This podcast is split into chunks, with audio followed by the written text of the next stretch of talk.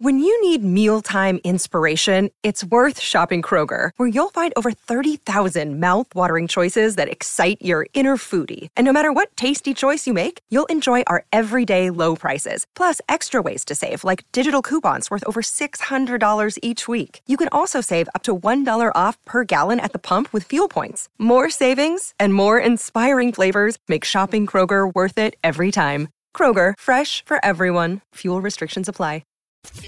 In-depth conversations, matchup breakdown, analysts on every game, everything a Steelers fan could want. This is Fourth Down in the Steel City with your hosts Adam Crowley and Colin Dudlaut. So you hate Kenny Pickett, do you, no, Colin? Relax. One thing I thought we would find out this season, there are a couple things I thought we'd find out this season, and I don't think we have, and I don't think we will. Uh, the first of which was a secondary topic we don't need to get in depth on, is, is Najee Harris a true big-time back?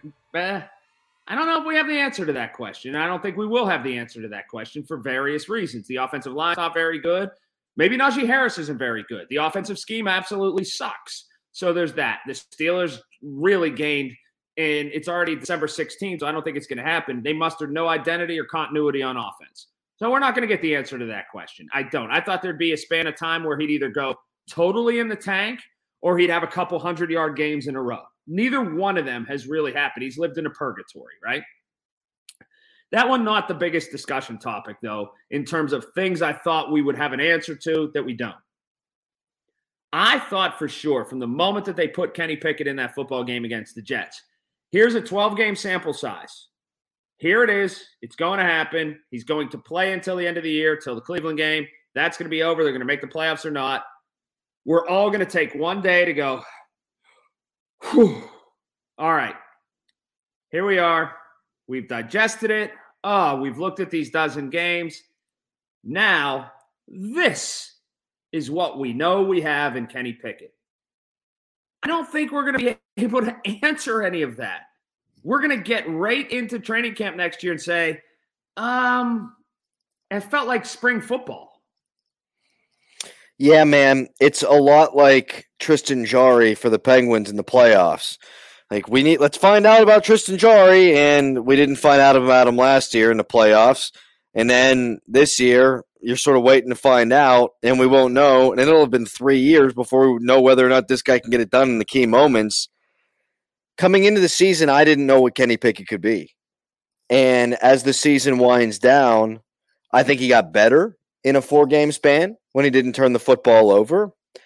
But I don't go into next season feeling great about the direction of Kenny. I don't no. feel I don't feel bad about it either. I'm just sort of, uh-oh, I don't know. And, you know, that was one of the risks about never playing him at all if Mitch Trubisky had started the whole season. So I, I guess it's better to have seen him than to not have seen him, because we may not have gleaned much, but at least he's learned on the job. So that's one positive. It's been a totally it's been a total failure this year, Colin. This entire this entire season. Um, you don't make the playoffs, and you don't learn anything about your franchise quarterback.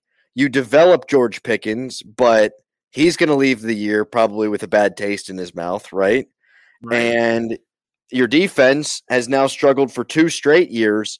It's been a cataclysmic failure the whole season. And I don't blame you for saying you don't know what Kenny Pickett can be, um, because how could you? I don't. Anybody who claims to know what Kenny Pickett's going to be is lying to themselves. More than anybody else, they're lying to themselves. Well, yeah. I... I...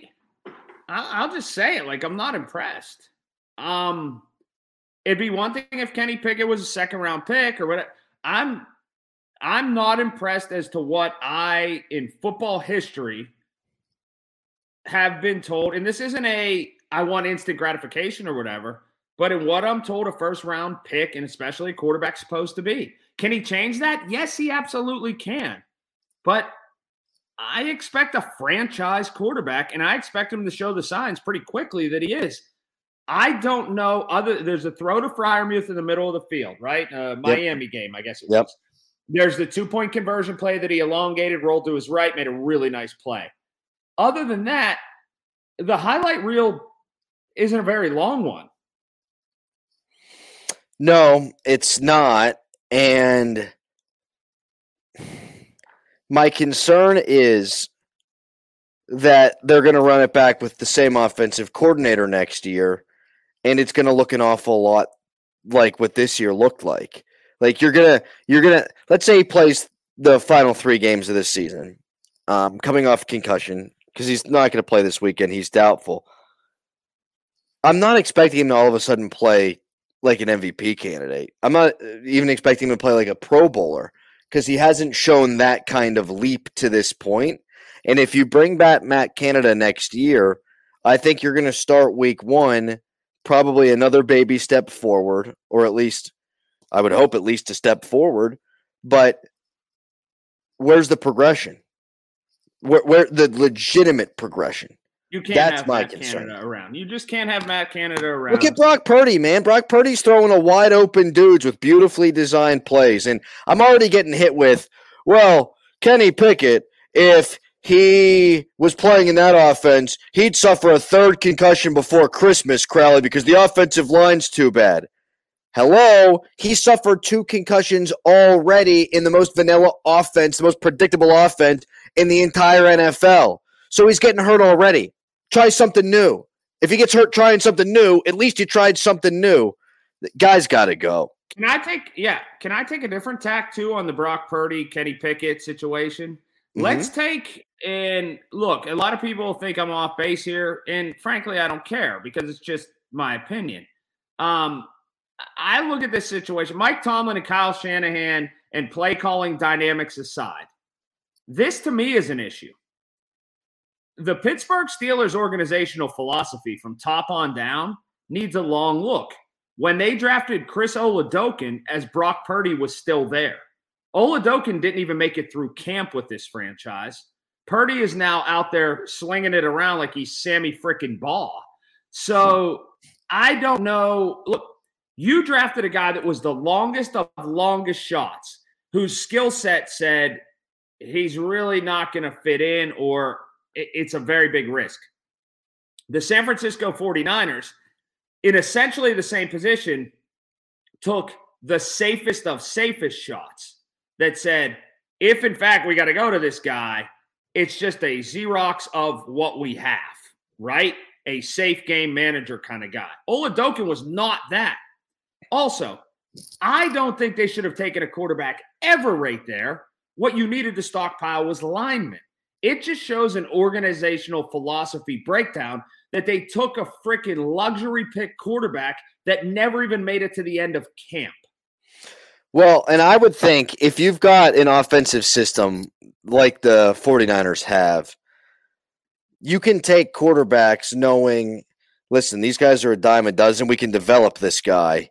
And I think, you know what? If you want to take a risk, uh, it's not a it's not a huge risk, but if you want to take a risk on a quarterback late, you can, because when he gets an opportunity, you feel good enough about your coaching. Whereas mm-hmm. the Steelers, to your point, need to look internally at what they're not good at developing, and they need to go the same way by drafting more of those players to throw it against the wall and see what, see what sticks. Uh, the the whole this whole offseason was a disaster. You look at the free agents that they brought in. You look at the draft, and time will tell, I suppose, right? But they're in a bad, bad place, Colin. And when they kick the ball off on Sunday at one o'clock, it's going to take everything that I have not to just cover my eyes. Yeah. What do you think? Who wins? I haven't had it this podcast. I think that's been clear to everyone. It's time for a nap. I'm all right. Um, Brain ain't working. Wheels ain't spinning. twenty, twenty, twenty-two, seventeen. I don't know how you get to twenty-two, but they're going to. twenty-two seventeen Carolina. eleven safeties. That's bold. Yeah. Steelers lose. I don't know what the final score will be, but they'll cover. How about that? Oh. We're playing out the string. You know what? I'm doing these podcasts for Mike Tomlin's winning streak. That's why I'm doing it, Colin. Oh, you are? Mm-hmm. Until next time, this has been Fourth Down in the Steel City. Someone needs to slap me awake. Goodbye.